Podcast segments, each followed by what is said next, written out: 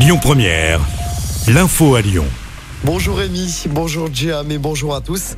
À la une, les soldes sont prolongés jusqu'au premier août à Lyon et dans toute la France.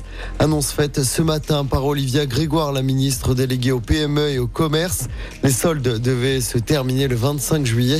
Les commerçants qui le souhaitent pourront également ouvrir le dimanche. Objectif des mesures annoncées, aider les commerçants touchés par les émeutes des derniers jours. Dans le même temps, la ville de Lyon annonce le déblocage d'une aide exceptionnelle de cinq cent mille euros pour les commerçants victimes de dégradations. À Lyon, pour rappel, de nombreux commerces ont notamment été pillés dans la nuit de vendredi à samedi. Les violences, justement, qui semblent poursuivre leur accalmie. Aucun incident majeur n'a été recensé cette nuit dans l'agglo lyonnaise et dans le reste du territoire. Le pic est passé, estime Emmanuel Macron, le chef de l'État qui recevait, pour rappel, plus de deux cents maires des communes touchées par les violences. Grégory Doucet, le maire de Lyon, était notamment présent. Et puis sur le front judiciaire, les condamnations s'enchaînent à Lyon après les violences. Quatre jeunes de dix-huit à dix-neuf ans ont notamment été condamnés hier. Entre dix-huit mois de prison, dont quatre fermes et six mois avec sursis, pour avoir pillé un Carrefour City de Villeurbanne. C'était jeudi dernier. Ils avaient volé des bonbons et des jus de fruits. Hier soir à Lyon, des dizaines de personnes se sont rassemblées place Guillotière pour demander justice pour Nahel.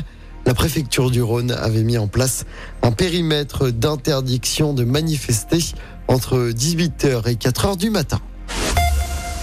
Dans l'actualité locale, deux hommes proches de l'ultra-droite interpellés à Bron samedi soir. Les deux individus ont percuté la voiture d'un père et de sa fille de sept ans qui allait à l'hôpital Femme Mère Enfant. Ils ont été arrêtés en possession d'une arme et de munitions. Selon le Progrès, l'un des deux hommes a été placé en détention provisoire.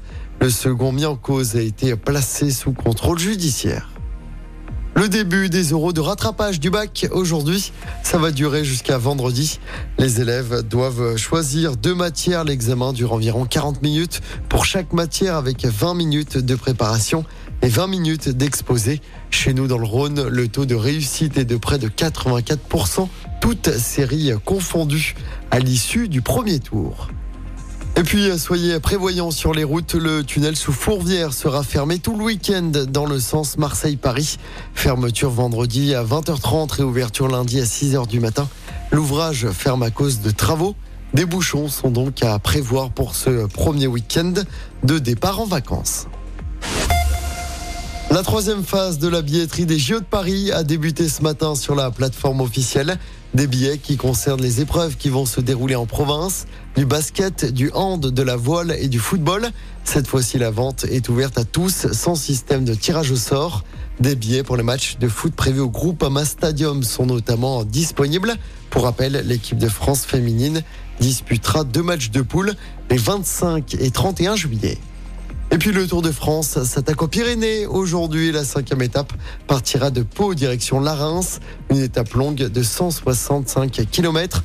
Une première occasion pour les grimpeurs de s'illustrer dans ce tour. C'est toujours Adam Nietz qui est leader. Écoutez votre radio Lyon première en direct sur l'application Lyon première, lyon première point f r et bien sûr à Lyon sur quatre-vingt-dix virgule deux F M et en D A B plus. Lyon première.